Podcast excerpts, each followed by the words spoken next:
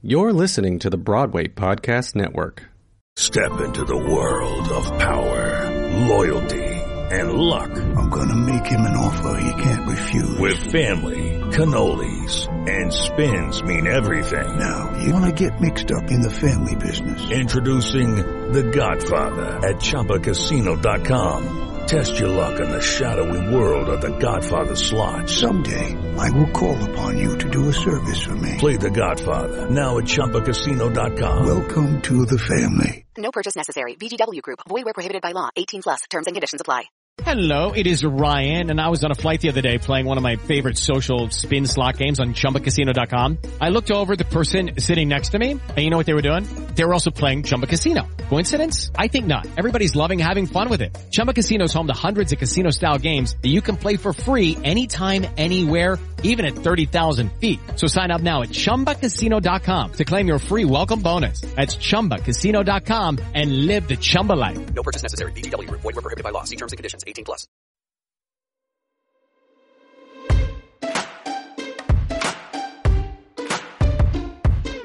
Hey everyone, welcome to Thesis on Joan. I'm Holly, they, them. I'm Megan, she, her. Thesis on Joan is a podcast dedicated to amplifying voices from the LGBTQ plus community in the New York performing arts scene and examining the industry from a queer perspective. Join fan queers and theater professionals, me and Holly, as we sit down with groundbreaking theater folk, from Brooklyn cabaret performers to people backstage and on Broadway. For many queers, theater has been an escape. This podcast looks to have open conversations on where we've come from and where we're headed as a community while queering the canon along the way. Today we're so excited to be sitting down with someone whose work you can see on Broadway, off Broadway, and beyond. Theater producer extraordinaire, Sally Cade Holmes.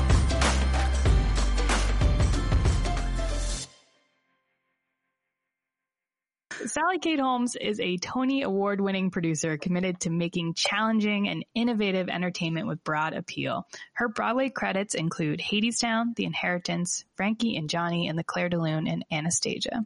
Her off Broadway credits include Little Shop of Horrors and Puffs, or Seven Increasingly Eventful Years at a Certain School of Magic and Magic, which we worked on together. Sally Kate also works with the Oregon Shakespeare Festival as the New York City line producer for their Play On initiative. Additionally, she spent five years as the associate producer at Tom Kirdahy Productions. Prior to that, she served as the producing associate at Williamstown Theater Festival. Other companies that she's collaborated with include Rattlestick Playwrights Theater, the theater at Boston Court, Keen Company, Speakeasy Stage Company, Sanzay Productions, and TheaterWorks USA. She is an associate member of the Broadway League and Women's Project Theater Lab mentor. Welcome, Sally Cade. Thanks for being here. Uh, we try and ask all of our guests to introduce themselves with their name and their pronouns and however you want to share uh, of how you identify. Cool. Uh, my name is Sally Cade Holmes. My pronouns are she, her, hers. Um, I identify as a uh, lesbian or queer person, depends on the day. nice. Understand that. so, where have you been since the Broadway shutdown, and how have you been keeping busy since that all happened? Oh yeah, I am. I am sequestered up in Washington Heights. I'm very. I'm happy I stayed in the city in a lot of ways. A lot of it feels like a lot of my colleagues have left and gone to to stay with their family or just gotten out of the city, and it feels like just a kind of a seismic moment to be here. So I'm I'm really happy that I stayed. Um, I'm I'm sequestered with my dog Pickle. Uh, he's he's great company. Our conversations get longer and longer by the day. Um, he hasn't started talking back yet. I think that'll be a red flag when he does. I'm surprised that you just don't you just don't read his mind and you know. It, it happens. Uh, yeah, it does. He has he has very soulful eyes that you can Aww. you can read. Now we need to like, how old is Pickle? What kind of dog is he? Well, Pickle is just over a year old. He's a mix between an Australian Shepherd and a poodle. He's amazing. he is on Instagram uh, at Pickle but the L is a one. So like if you want to find Amazing. Immediately going to follow after this. Yes, me too. And also, I literally got a mini Australian Shepherd puppy two days ago. How are you recording this? I, exact, my girlfriend is full time babysitting in the other room because psychopath, but like the Yeah. cutest thing ever. She's so beautiful. Quarantine has has made P- Pickle has some separation anxiety issues now because he has been with me like nonstop. So I go down to do my laundry, and it's like I've left to to go to Calcutta and never return. like Oh, poor pickle. But like, I'm going to have the same anxiety pickle has when we all have to go back. So yeah. Um, and as far as yeah, as far as work goes, I, I've been you know all of my shows are paused. So I think like all of us, we've been getting really scrappy, and I've been thinking a lot about like what makes theater theater and. I've been hesitant to subs- to like ascribe that word to what I'm doing right now on Zoom and on all of these other platforms because I'm not sure it actually is, but I'm having fun creating it and I'm having fun exploring new modes of storytelling. Um, so yeah. That's awesome. Are any of those projects coming up or that you want to share what they are? Oh my gosh, yes. So I did um, with Play on Shakespeare, um, which is an organization I work with. They did 10 what we called first reads sessions. So it emulated like the first time a company sits around the table and reads a, a script. So the stakes are supposed to be low. It's supposed to be discussion based. Um, and we did several of Shakespeare's plays. It was really cool. Um, and then another one that I'm doing is actually a digital gala for the Gender and Family Project. It's called Night of a Thousand Genders. Um, it's coming up in September. Follow Gender and Family Project on social media, and everybody should tune in because it's going to be spectacular. That sounds awesome. Yeah, more jumping into your producer work. Uh, when did you realize you wanted to be a producer, and was that a role that you sought out, or did you feel like kind of fall into it out of necessity? Yeah, uh, no, I did not seek it out. I didn't know it was a thing. Um, I so I went to uh, university, and I was a theater generalist. That's in air quotes because I didn't know what that was. Nobody knew what that was. They were just like, um, the I went to the University of Evansville, love them, um, but they were like, we, we want you to go here. I don't think they thought I was good enough to be a BFA actor, so I was like, I want to go there, but can I be in the musicals and still be a generalist? And they were like, sure. so um, I studied a little bit of everything in undergrad, and I also got a minor in religious studies. So uh, I, I kind of came out of school with this uh, kind of broad idea of storytelling and, and how to make theater. And when I got to New York, I thought I wanted to be an actor still. So I auditioned a lot and then realized um, that was not for me. Uh, I'm a bit too much of a control freak uh, to do what those miraculous humans do on a daily basis. Actors, I salute you. Um, and uh, at the same time, I had started a theater company with some friends, and there wasn't really a role for me in the show that we were doing. So I was like, well, I'll just do everything else that needs to get done. And on opening night, I had kind of like a, a meltdown, being like, I don't know what I've done. I can't touch anything on stage that I built. And my friend who was a scenic designer was like shut up. Like you you are the reason you were like the glue that held everything together. Um, and it, it was at that moment that i was like i think that might be my superpower and i think it might be called producing. Um, so then i kind of dove in headfirst to to that and I thought the only path was in the nonprofit world for a long time. So uh, my word for producing at that point was I want to be an artistic director. Um, so I I kind of explored that, uh, and then I fell into the commercial world, and and I got really really passionate and excited about it. Um, yeah, so that's how I I definitely fell into it. I don't know that it was like out of necessity. I think I discovered it and then discovered it's what I love to do. it's like you had the power inside you all along and you never knew. Yeah. Which I think is a problem though. Like I, I feel as though, I'm kind of on this crusade to introduce producing in higher education as like a field of study because I think that, I mean, look, the, the people who are producers are fairly homogenous looking. And that's because I had the privilege to kind of flounder for a bit and find this career path that I love desperately. But if it were presented as an option earlier on and we actually had support systems in place to train producers, um, I think it would open up a lot of potential for for different and necessary and urgent voices to be included. 100%. And especially like it's, I don't know. I want to say, yeah, I'll say courageous to go into commercial producing because it's like scares me shitless sometimes to think about like the risk. And so like, like you, a lot of times when I think of producing, it's like, this is clearly a nonprofit role. So have being able to learn producing in a commercial sense too is even more rare than like kind of learning that path to artistic director. And I, I got completely like right place, right time. I was afforded the opportunity to do uh, an internship at Williamstown Theater Festival, which led the next summer to me being the the associate producer there, which led to me meeting my friend and mentor Tom Kirdahy, where I worked for five years, and he's still very much like my my mentor and dear friend. Um, but that that's just because uh, I was where I was when I was, um, mm.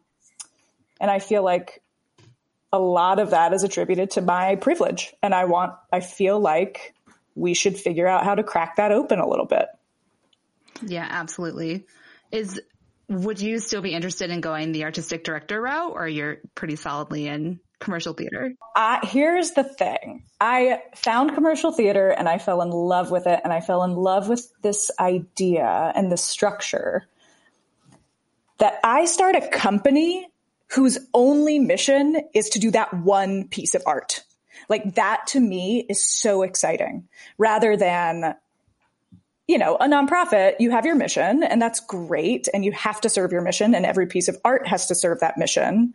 Um, but I think to me, I, I, like that model of like, I'm going to focus on this one piece. I'm going to do everything in my power to make this one piece what it needs to be. Um, and then as far as audience goes, I, am passionate about telling stories that are definitively entertaining, but that like pull at the little inside brain strings of audiences to make them question themselves or their inherent bias or their like who they are 12 hours later, 12 years later, you know, like so so I want to do that to as many humans as possible. And Broadway is the biggest stage, commercial theater is the biggest stage, um, touring productions are you know the biggest stage to do that. Um, so that's those are all of the reasons. I just I just really love it. I love that through line of the idea that the work that you're interested in is something that's going to really stick with you. Uh, do you have like some examples specifically from the shows you've worked on of like kind of those inherent messages or meanings. Yeah. So like, I feel like Anastasia was my first Broadway show. I was a fan of it. I, I was just a fan of the, the property forever since I was a kid watching the cartoon. Um, uh, and I'm sorry, the animated film, not the cartoon. yes, uh, please. And I feel like that show in particular, I feel like it didn't get enough love, but I feel as though it was inviting all of these young people in to see this show where the main character chooses her own destiny in a way that is not choosing the princess role. Um, and I think that is actually kind of subversive in a lot of ways, or it can be deconstructed as subversive. Not a lot of people did that. Um, but that's how I, that's how it resonated with me. And I think that's how the cartoon resonated with me when I was a kid. Even though she does go away with her love interest, she is like shunning something else that is, you know, something that little girls are taught to want to be a princess. Um, so that's one way. Like it's overtly entertaining, but I mm-hmm. hope that in the back of people's mind, they're deconstructing it even in a subconscious way to do that. And Hadestown, good lord, it's you know you go, you have a blast. And then hopefully, like in the next week, you're like, oh, was that about the unraveling of capitalism and the problems with the Rust Belt? And like, you know, um, that's so. Those are those are a couple of examples of what I hope my work does.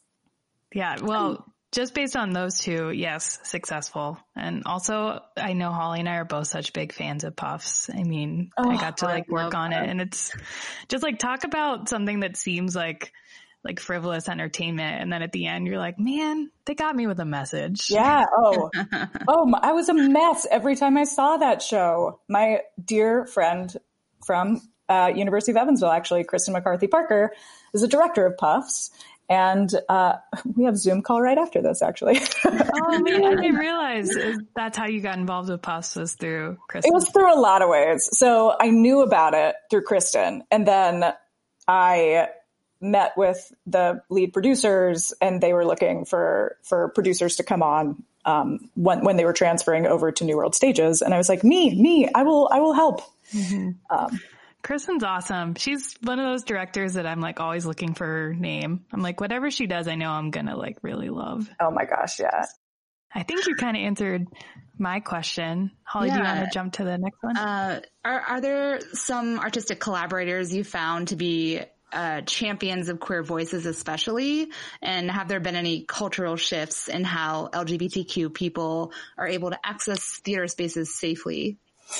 Oh, there's so much to unpack. Um, I mean, yes and no. uh, I I feel that we're having this conversation and and we we have to like acknowledge the underlying fact that cis gay men rule the industry so like in that way it is a very queer friendly space and like i as a cis gay woman have been very welcomed in and uh, you know in a lot of ways, you know, I, I know the role that I play as a as a minority in that context. Um, and I love it. And yet it comes with challenges and it comes with uh, things that I think hopefully we're all looking into right now, especially in this moment of revolution and Black Lives Matter. Like the fact that intersectionality, it, like, it has to be the way forward. Um, I don't know that it's been that. Uh, actually, it has not been that. I, I will say that. Um, so yeah, we know it has. Yeah. yeah. so in that way, I'm really excited for the future if everybody does their work, which they better. Um, so yes and no. That's my answer there. And then, you know, like uh, the artistic collaborators who, who have been champions of queer voices, like, like Tom Kirdahy is my mentor and has taught me, like, I, I was, he, he is a champion of the LGBT Center in New York. So I was there when Hillary Clinton said baskets of deplorables. Like I was there, I, I was able to meet Edie Windsor. Like he opened so many doors for me to, to understand the queer community in the city. Um, and, and then, you know, we did a reading series at the center and did it specifically curated for their constituents. So in that way, like he is a fantastic, um, a fantastic champion of queer work. Uh, and then, you know, the, the nonprofits that are in their mission doing the work of bringing LGBT, you know, stories to the forefront. But you're right. Still a long way to go. Yeah. And I do think it's a, I think there's a shift. I think there's a shift happening. Um, do you feel like that is coming from a heartfelt place or more of a oh, this is being demanded of us and now we have to show our receipts kind of place. Does it matter?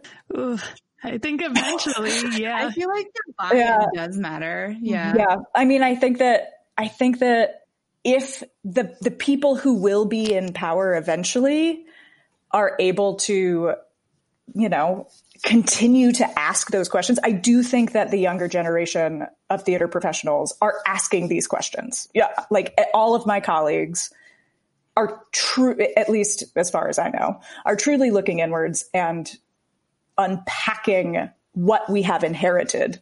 Um, and I have hope for the future. And you know what? If I, I'm keeping those receipts, like I will read them to you. if that is required.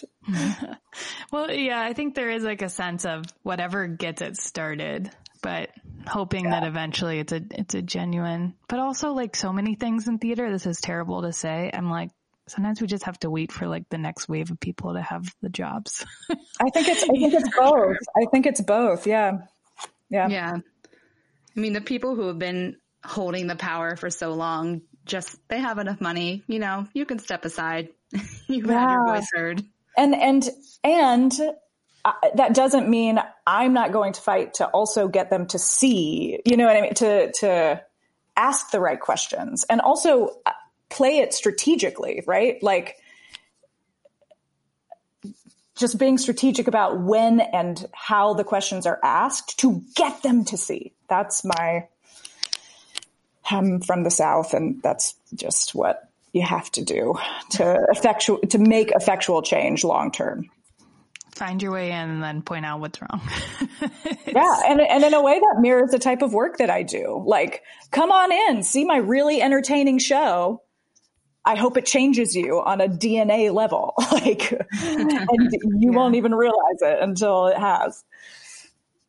It's true. And I feel like a lot of ways we, I mean, I enjoy a lot of the same privileges as, oh my gosh, sorry, a giant turkey just walked in front of my window. That's nuts. Okay. Anyway.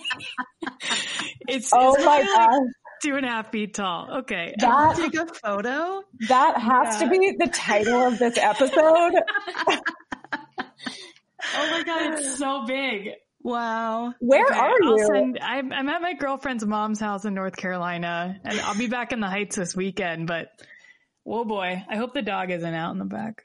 Um, let me text a warning right now. no once in a lifetime podcast occurrence.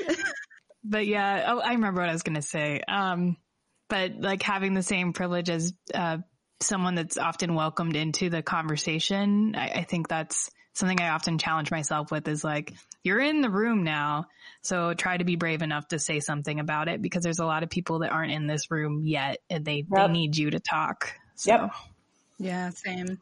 Yeah, it's been a journey of like trying to find my voice and I think I get into a lot of spaces because of that model minority myth and uh yeah, just being able to stand up to people in power is so hard.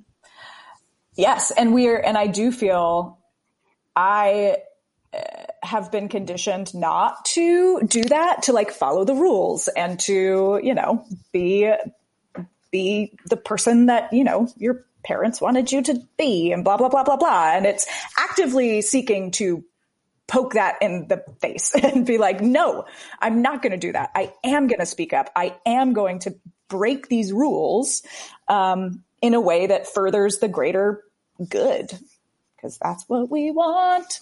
That's what I need to wake up every day and be like, break the rules for the greater good. That'll be my yeah. new mantra. or mine is, mine is actually in this moment, like live in discomfort. Own the discomfort because mm-hmm. that is like, that is how we grow. That is how we unpack our internal bullshit. Can we cuss on the show? Yes. Yeah. Okay. um, like that is just, I might, I need, I need to get it like tattooed on my forehead. I will say quarantine has made me like desperately want more tattoos. Do you have any? I do. I hope my mom doesn't listen to this though, because she doesn't know about it. Um, I do have one. Yeah, it is actually it's tied to a question you're going to ask, um, which it's it's it's like not a basic Peter Pan tattoo. Like it, it actually is very thought out and based on one of the original illustrations and like it's not a Disney silhouette of the children flying. Um, but yeah, anyway, we'll, we'll get to that eventually. All right. I cannot wait for the reveal. Good setup. Oh my God. um, so we talked about Kristin a little bit, but is there uh, some like dream directors or writers that you would eventually like to work with or uh, produce their work who you haven't had a chance yes. to yet?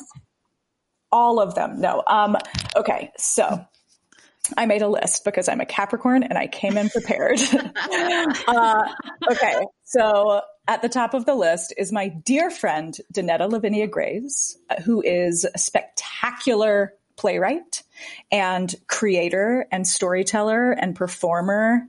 Um, she is also from South Carolina. She is a black woman and I am just obsessed with her voice. I'm obsessed with how I've told her this before and we haven't, we need to like go get drinks and like actually unpack it, but like how similar our experiences were growing up and how different. Um, anyway, I'm obsessed with her work. We were in the Women's Project uh, lab together, and yet I've never produced anything of hers. So I really want to work with Donnetta. It's time. It is time. Um, I'm also obsessed with the drag performer Junior Mint. Do y'all know Junior Mint? I don't think I do. with drag. I'm, I'm We- googling it now because I'm embarrassed. I don't. She is spectacular. And um, I did, I produced this thing. Oh my gosh, it was, I, I need to update my bio. Um, I produced Nubia, which is um, eventually going to be a drag tour uh, with some spectacular queens from Drag Race. Um, and Junior Mint actually came to just help out. And uh, she's a friend of a friend. And uh, I have since like followed her on Instagram and just become obsessed with her voice and everything she says. And um, so yeah, she's on my list. I'm I'm really interested in how to like queer not only the content that we produce on stage, but also the form. So like, what does theater look like if it's you know it's commercial but it's not in a broadway space. Like what does the brooklyn drag of broadway look like? What does uh, you know like that those type of questions. And that informs kind of the artists that i am excited about. Um i i, I do love drag performers. I i'm also i don't know much but i'm obsessed with drag kings. And like uh, that the the performance and like why they aren't why they don't have as much notoriety as drag queens and the inherent like patriarchal notions behind that and uh, yada yada yada but um I don't know this person, but I follow them on Instagram and I love them. But there's this drag king named Lou Henry Hoover who is so cool. Um, and I want to work with them. Googling again. Yeah, Megan's Oh my gosh. following. Yeah. Um, oh my gosh.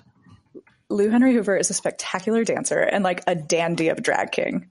And they perform drag with their wife, Kitten LaRue, I think. So it's Kitty and Lou. Anyway, whatever. I love them. Gosh. Um, I love them. Do you know how many drag king shows in the city? Because I've tried to find them and haven't had much luck. They're all in Brooklyn. Yeah. Yeah. So, um, We've gone to switch and play before, Holly and I, Mm-hmm. but that's kind of like I, I don't know if like, you saw my face light up when you said drag king though. I'm Oh, just really? like I could I could lose a a day just like Yeah. looking at drag king Instagrams. It's yeah. Um, it really Oh. is like not as public as it. I, I don't I don't know why it's not kind of naturally. Well, I'm sure there are many ways why we could discuss it, but with Yeah. drag queens being so popular, it's like you think it would at least come up a little bit more often, but it's. I never hear people talk about drag kings. Yeah, for a while I had this, uh, I think, like bad way of explaining it that I think is wrong. And I think it actually has significantly more deep seated causes. But for a while I was like, well, in drag queenery, which is a term I just made up, it's like, it's, it's people putting on something that is societally, um, seen as more fabulous than whatever they were. Uh, and in drag kingery, because of because of stereotypical masculinity, it's almost like going in the opposite direction. Um, but now that we're all playing with what is feminine, what is masculine, like I feel like the the the can has been opened, and there's so much wonderful possibility.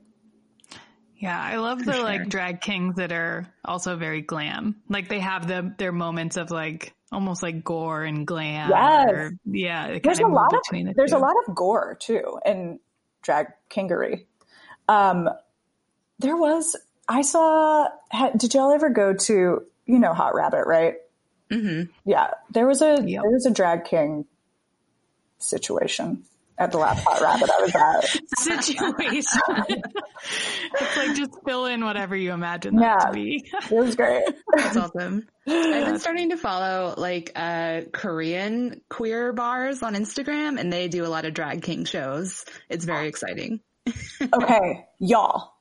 There is, this is not Korea, this is Japan, but it made me think of this. There is a company that is all women who do, do you, are you all, you know about it. Y'all already No, know but about go it. Go ahead, Megan finish. does. Okay. So it's all women and they perform like traditional musical theater, but it's all women. Oh, And it, I saw their Chicago.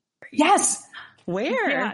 It was here. It was I In oh, Japan? man, Holly, I knew you then too. I should have like ah. brought you along. it was like a off thing, like my one of my friends got a ticket to it and I went. It was incredible. It's they did Chicago, like the musical Yeah. Chicago. It was at Lincoln Center and they do this like whole like heartthrob review Yes. moment Yes. at the end where like all the drag like the kid well they're not drag kings they're just performers playing male roles and they come out and like women throw flowers. because there was a lot of Yes. women from Japan in the audience I'm guessing or followers of the this uh, theater troupe and they were throwing flowers and like screaming. they screaming are rock stars. They are Wow. rock stars. I heard somebody went over to see a show, uh, their, that company show in Japan. And it was, I mean, it was like they had to stop the show because of the w- biological woman playing, uh, or I should say assigned female at birth, woman playing, um, one of the guy characters. Like, the, it, wa- the house was torn down. Megan, our friendship is over that you did not tell me about this. I know. But I'm gonna I'm I'm gonna like check my own receipts and go back and see when that was because I'm hoping it was before I knew you because I feel really bad. Um, No, the okay. Takarazuka Revue. Yes. I just looked it up. That's who they Wow. are. Um, but yeah, like spend a day on YouTube with them. It's pretty. oh, I will. And it's really cool because they, they actually sing the parts too. So you have these like, you rarely get to hear like a baritone, like woman singing, all I care about is love, right? It's what we need. It is. It is what we need. Why don't we have it here? yeah, it's crazy. Wow. I'm so mad I don't know about this, but I will educate myself for sure. Yeah. Take some time with it. Yeah. We just have we just have Mary Martin and Cathy Rigby as Peter Pan. Yep. They didn't start it. This was before all that, I Yeah. think. It goes back a long time. Oh yeah, yeah, yeah. So Sally Cade, why why do you think you're drawn to drag? Why do I think I'm drawn to drag? Uh, I don't know. I, I, I, I don't know. I just, I think it's magical. I think it's, it's magic in the way that when you're a kid and you're watching theater, you're like, how is all of this happening? It is the most incredible thing I've ever seen. And I feel similarly when I watch drag. Also when I saw Derren Brown's Secret. Different, but my mind was blown. Good testament to why like theater has to be live and experienced in person. That's for sure. Yeah. Same with, uh, same, I mean, I, I love a, li- a live drag show too, because it, I don't know, there's this energy. Oh, also another reason I love drag, and I found this through working with the Queens of Nubia. They are so, they have to be so radically themselves and so unapologetically like, um, who they are at all times. Maybe, at least that's how they present. And I find that to be so refreshing and like it allows just being around drag queens and drag kings makes me feel like I am able to do that. Hmm. Like I have to be radically myself or I will get steamrolled because that's usually what happens. Wow. That's amazing. Hello, it is Ryan, and we could all use an extra bright spot in our day, couldn't we? Just to make up for things like sitting in traffic, doing the dishes, counting your steps, you know, all the mundane stuff. That is why I'm such a big fan of Chumba Casino. Chumba Casino has all your favorite social casino style games that you can play for free anytime, anywhere with daily bonuses. That should brighten your day a little. Actually, a lot. So sign up now at ChumbaCasino.com. That's ChumbaCasino.com. No purchase necessary. VGW Group. Void were prohibited by law. See terms and conditions. 18 plus. Judy was boring. Hello. Then Judy discovered ChumbaCasino.com. It's my little escape. Now Judy's the life of the party. Oh baby, mama's bringing home the bacon. Whoa, take it easy, Judy. The Chumba life is for everybody. So go to ChumbaCasino.com and play over 100 casino style games. Join today and play for free for your chance to redeem some serious prizes. ChumbaCasino.com. No purchase necessary. Void were prohibited by law. 18 plus terms and conditions apply. See website for details. Uh, are there other theater artists in drag or in theater that make you feel seen and represented? Uh, and and if not, like, what do you want to see then? Yeah. Uh, I mean, I think that this is probably true for a lot of queer folk. Like that moment when Beth Malone stepped on stage in Fun Home, I was a pu- I was just a puddle in circle on the square in the square. I was like heaving, sobbing, and I think it was this moment where I was like, I have never like I I present as pretty femme, but I was still seeing a part of me presented so clearly and so unapologetically that it it like shook me to my core.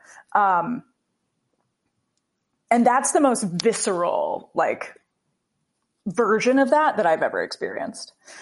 Um, I mean, just like embarrassing, embarrassing. crying. Nothing had happened. Nothing had happened yet. Yeah, right. That should be like a project. It's like pictures of yourself during Fun Home. Like, and Oh, we would all just have a different moment where we're just like sobbing. There was like Every a time. colleague, there was like a colleague of mine sitting next to me that I- I was with my girlfriend at the time and we had, we went to see it and I was like preparing myself for this experience. And then of course some like professional connection was two seats down and I was like, oh damn, they're about, they're about, they're about to see a whole nother side. oh man. Yeah. It was on Broadway when I was single, and it's uh was kind of like my go-to like fourth date. Uh, we know, oh my God, we know, we know Holly's game.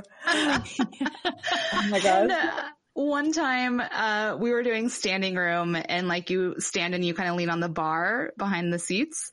And she had like no idea about the show or the comic and wasn't familiar with it at all. And like as the show went on and got more and more intense, she started like backing up from the bar, like further and further away from me. And by the end of the show, she was like up against the back wall. Oh my God. just couldn't engage. But, Yeah. Oh my god. So how did that work out? uh, I mean, we're not together now, but um, but yeah, yeah. And I just, it is uh, kind of inexcusable that it took until I was almost 30 to have that moment. Right? yeah. Like, I think, I think that's wrong. and I think we should fix that. Um, and, and, and from what I can tell, the work in development is looking towards a, you know, more accurate picture of our world. Uh, I hope. And I, I know, I know that the, my, my peers and I think our peers, that's what, that's what we're interested in is work that is actually representative of the world we live in. Right. I know. I'm always grateful that not only was it so well received by like just people in our community, but like all the accolades it got and the attention it got outside. I think Fun Home opened a lot of doors for people and I hope it continues to. Yeah. It's great. It's the name of this podcast. These Yeah, here we are. Here we are. we talk about it in every episode, probably. Uh, yeah. I'm trying to, if I were, I want to come on again and come up with another answer to that though. so I, so it's not just about fun home. no, I'm totally fine. It's usually just about fun home, so no shame that. Um, you already talked a little bit about um, your connection with Tom and your relationship working with him, but are there any other queer mentors in the theater that um, you could name, or were there any producers um, who kind of led the way for you? Uh, all of the producers I've worked with for the most part have been cis gay men. So like if you are a queer person who isn't a cis gay man, please get at me. I would love to be mentored by you. That would be spectacular. Um, I am very lucky, uh, but I also, you know, you, like Lisa Kron said, you have to see it to be it. And I'm paraphrasing. I'm sure she said it better than that, but I would love to see more. And and if it takes just me like becoming that and being that for somebody else, fine. Um, and moments like this, like I I feel as though Megan and Holly, you are now my mentors, and we are going to take over the industry. It'll be great. Sounds like a plan. Mostly just talking about all women Japanese productions in Turkey. So yeah, that's, that's our platform. There you go.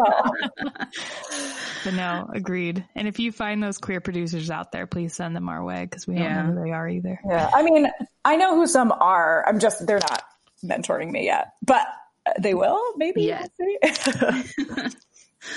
Uh, you said in a recent Playbill interview that you wanted to create work that is overtly entertaining and all your projects go beyond that. And you've talked about that already a little bit, but what, what do you think keeps queer people especially from allowing themselves to be entertained and to experience joy? Yeah. That is a big thing. Oh my gosh. Well, if we're, I feel like, and I've thought about this a lot in this very moment as I'm seeing a lot of my ally straight friends like grapple with Black Lives Matter and their place in the, the system of white supremacy that exists. I feel strangely like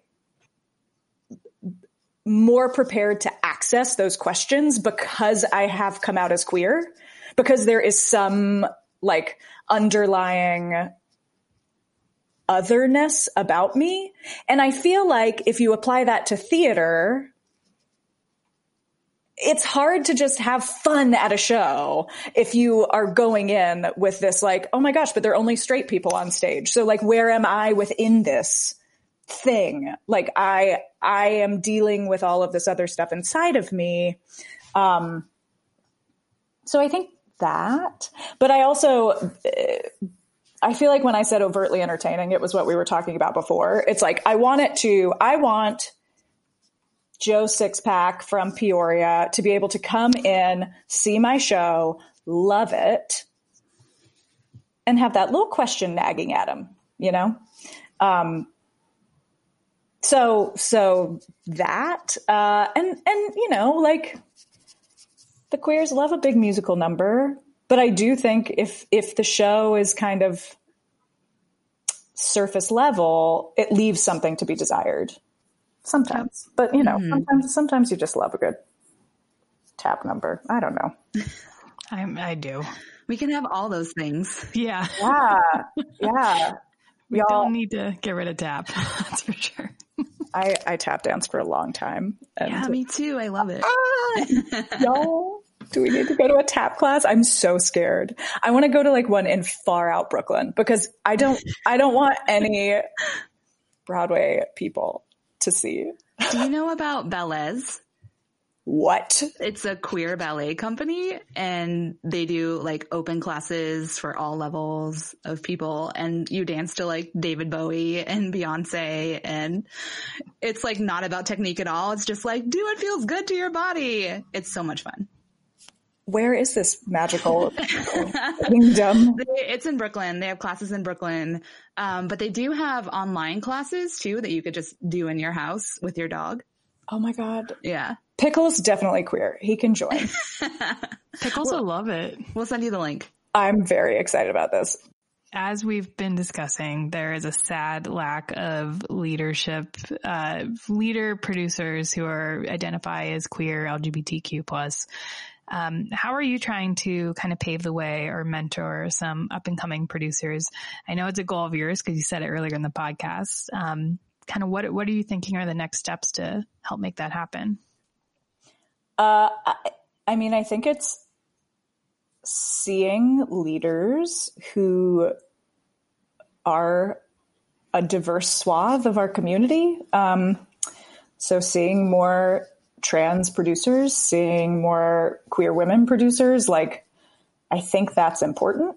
Uh, and I think that as we're building our leadership teams, it is necessary to think that way. Um, I also just like because because I can control who I talk to. I like to think in the macro and then realize, okay, I can't change that by myself. It has to be like a massive systemic shift, and then I immediately am like, okay, what can I effectuate? And so for me, I will answer any email from a young producer. Like that is my that is my oath my solemn oath. Um, you heard it here. I, I, I will call you. I like, it might take me a little while, but I just think that's how it has to happen, especially knowing that like, there's no formal way to do this, um, to be a producer. So I don't know. Those are my macro and micro answers. Yeah. So baby producers, get at Sally Cade. Yeah. Find me, find me on Instagram, Sally underscore Cade.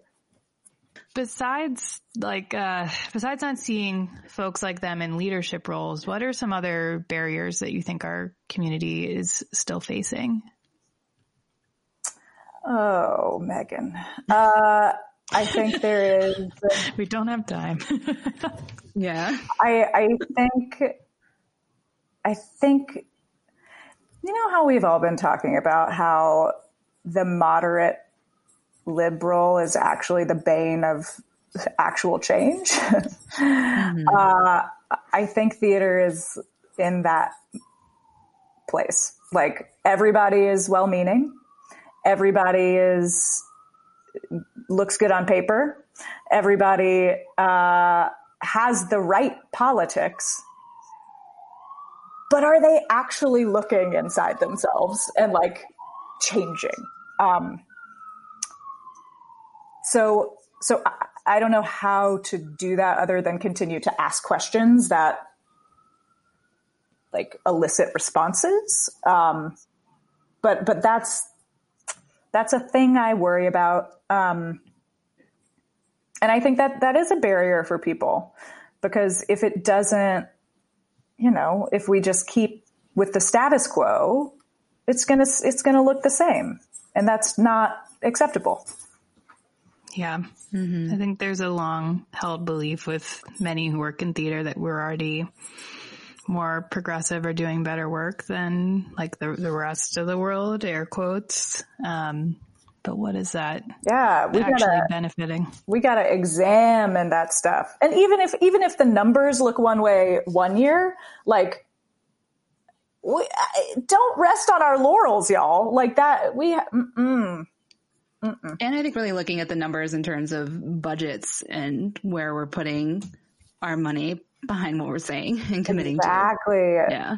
Which which all comes back to like the necessity of individuals to look inside themselves and, and look at how they operate within the system, which is hard to make people do. Like it's easier to say, we've created an equity, diversity and inclusion office. You know what I mean? That's easier than saying, I participate in a white supremacist structure.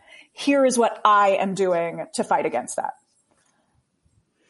I'll let y'all know when you know I have an idea to help that. Great. we'll just keep living in the discomfort until then. Yeah. Uh, oh my gosh, should we should we three get matching tattoos? Yeah. I love that. As soon as quarantine's over. So Sally Cade, in our emails, you mentioned that you wrote a paper in college on queer dis- deconstruction of women characters in musical theater. Please tell us more. What did you talk about? Who are these characters? Okay, so in Stacy Wolf's book, A Problem Like Maria, I wrote, it was probably a really bad paper because I was so invested in the ideas that she was espousing that I like didn't add anything to it. I was just like, this is my life. Everything makes sense now. I understand why I love theater. I had a crush on Nellie Forbush. I, Maria and the Sound of Music, total les, like it, uh, Peter Pan, duh. Um, Oh my gosh, when Nellie does Honey Bun, I was always obsessed with that. It's Yeah. like- I'm gonna watch that man right out of my hair is a, a impeccably queer. Um, so Queer anthem. yes. so I basically just took this amazing book that everyone should read and, and wrote it and turned it in. Um, but no, it was talking about how a lot of these characters, especially like the strong woman, like if you're looking at it in the terms of like a hetero viewer, it's just like a strong woman character who, you know, falls in love, but you know, is, is different than, is other somehow. Um, and I think within that othering, uh, like Nellie Forbush is, she's, she doesn't need a man. She's going to wash that man right out of her hair. Maria is, uh, you know, sh- in The Sound of Music, she is living amongst all women in a nunnery and is like a tomboy. And then like, um, I mean, there, there are a million examples. I'm only talking about the Mary Martin ones, I guess. Um, oh, or even like Galinda and Elphaba, like that relationship, soup's queer. And as uh, I, that's just like an entryway into theater for a lot of people. Um, Yeah, that was my first Broadway show. did you think they were soups queer? Oh, hell yeah. And then I read the book like four times. Oh yeah. So it was like it was like a dog whistle to the little queer babies. hmm Um, and then a funny story. So uh, at opening, I told you guys this in an email, but at opening of Frankie and Johnny, um, it was, I mean, it was very star studded and, you know, Audra was there and Michael Shannon was there and, you know, Sarah Jessica Parker was there, blah, blah, blah, blah, blah. I was, I was beside myself nervous to introduce myself to Stacy Wolf. Like she was there. I was not okay. I like walked up to her at Sardi's. I can talk. I'm not scared of talking to famous people. My voice got shaky and I was like, I don't think you realize how important, like, y- your book was very important to me. How did she react? she was freaked out, I'm sure. She was like, who is this? Oh my gosh. Yeah. We need her to be our mentor. I know. Y'all should definitely have her on the show. She and her wife, Jill Dolan, I think they're married. Um, incredible academics talking about the stuff that we're interested in. Oh, that's great. Yeah, I need to read both of her books. I keep seeing the For Good one everyone's been reading. Yeah, I've read that one. It's great. Yeah. And you wrote this paper in a pre Fun Home world. So what would I be did. what's like different about it now looking back at these like what's changed for the strong female character and I guess what hasn't at the same time? I don't think. I mean, when you look at the history of Broadway, you still associate a Broadway musical with a Kinky Boots, a big thing. You know what I mean? Like Fun Home, Fun Home changed the landscape in a lot of ways. And I think that the trend is for a a smaller imaginative show like a come from away like a Hadestown like uh, a band's visit. Um, all of those are you know kind of creating this momentum but when you look back it's still oklahoma and mame and you know hello dolly and all of these. So for so i, I feel like in the future it may shift to be a little more um, like overtly queer but as we're looking back at the canon it requires deconstruction. And I think that's the big change. Like in the future, it might not require as much deconstruction as there's more diversity in creative teams, um, people writing about queer women, um, people writing about trans folk and GNC folk. But looking back, you just, you gotta figure out where you fit. Was that book written before The Color Purple too? Uh, that's a great question. Um, I don't know the answer to that. Yeah. I don't Yeah, know I'll have to read it. when. Yeah. Yeah, I feel like that show even was pretty straight washed and the the relationship between those two women were just kind of passed right over except for that one. Yeah. Yeah. And it was, yeah, it's kind of like, it's not named overtly. Mm-hmm. Oh, but, oh my God. I saw, I saw Cynthia Erivo. Oh yes. I'm not okay. I'm still, I'm still not okay. But you're right. It's so like it is straight watch. Like I remember, I think I texted you, Holly, after I left it. I'm like, this is gay. I had no idea. I had never seen the movie. I'd never read the book. I had, that was my first time seeing the show.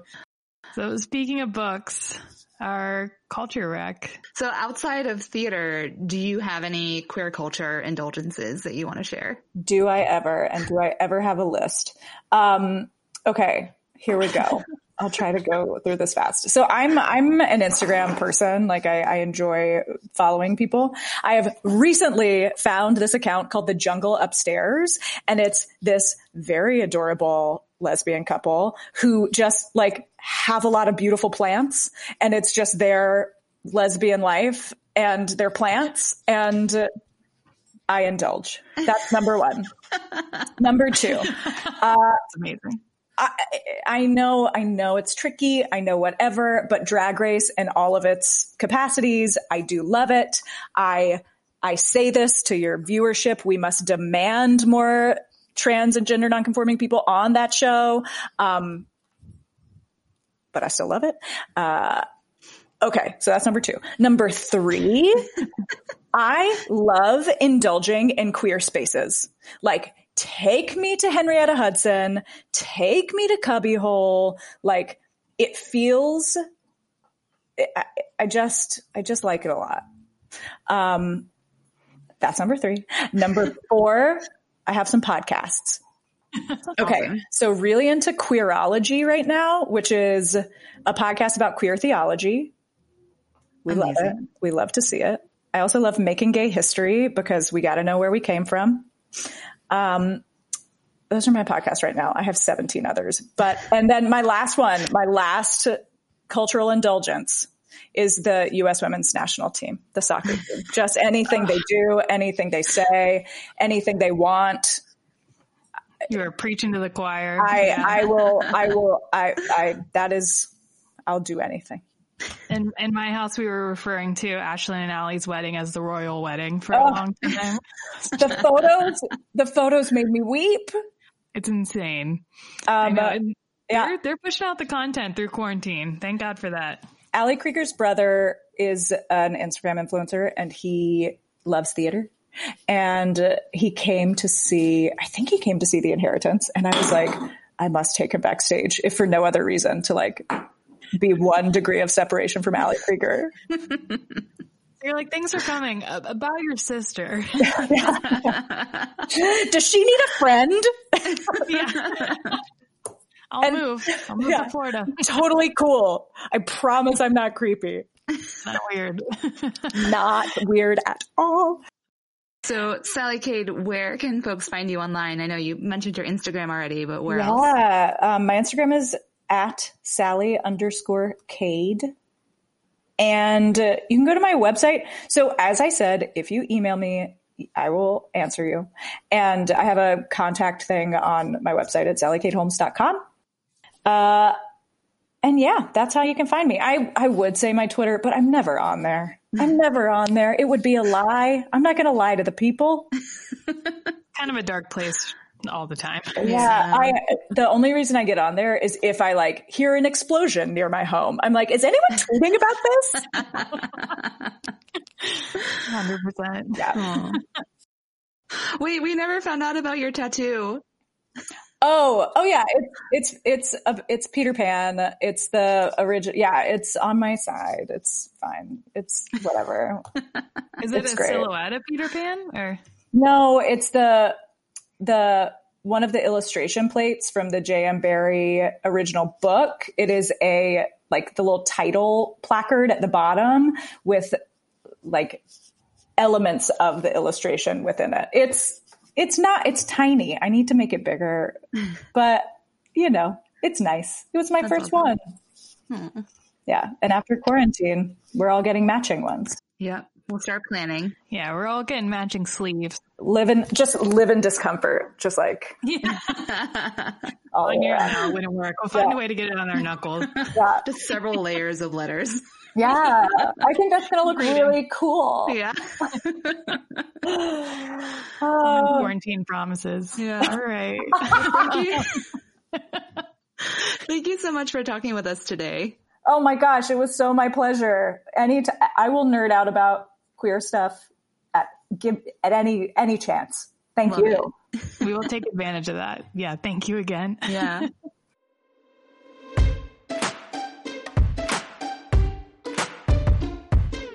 This week for Queer Gives, we're excited to uplift and donate to the Marsha P. Johnson Institute. The Marsha P. Johnson Institute protects and defends the human rights of black transgender people by organizing, advocating, creating an intentional community to heal, developing transformative leadership, and promoting black trans collective power.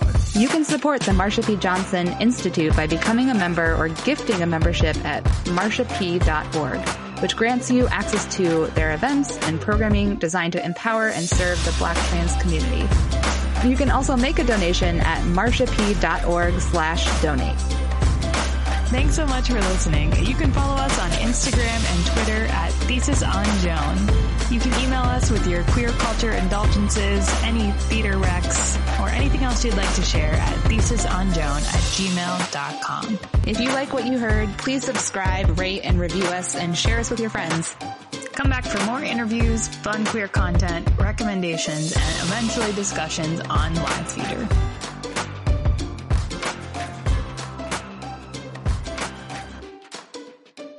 That's okay. Turkeys in the back. Be careful. Yeah, they're scary looking. That thing is huge. Um, Oh my gosh. They can be our mascot. You know, they it was almost the national bird of the United States. Oh yeah. Didn't Benjamin Franklin want the turkey? Yeah, he was big Yeah. on turkeys. I mean, it, yeah, I, I feel like they could be interchangeable. That could work. Um, I don't remember what I was going to say. Um, it was about privilege, as it should be. Um, turkey really threw me Was off. there really a turkey there? Were you just like, oh, I don't want to talk about my privilege? That's going to be my new strategy. Just like, oh shit, turkey. Hey, it's Leslie Odom Jr. here on the Broadway Podcast Network to tell you about the Rise Theater Directory, a program of Maestra Music. Rise is a national online resource designed to connect and empower backstage and administrative and creative theater professionals from underrepresented backgrounds. If you work or aspire to work in the theater community, this can help you find your next project. And if you hire theater professionals, search the Rise Theater Directory to find your next team. Create your profile now and get more information by visiting risetheatre.org. That's theater with an R-E, R-I-S-E, T-H-E-A-T-R-E dot org because only together we rise. Hey guys, it is Ryan. I'm not sure if you know this about me, but I'm a bit of a fun fanatic when I can. I like to work, but I like fun too. It's a thing. And now the truth is out there. I can tell you about my favorite place to have fun. Chumba Casino. They have hundreds of social casino style games to choose from with new games released each week. You can play for free anytime, anywhere. And each day brings a new chance to collect daily bonuses. So join me in the fun. Sign up now at chumbacasino.com. No purchase necessary. Group. Void were prohibited by law. See terms and conditions. 18 plus.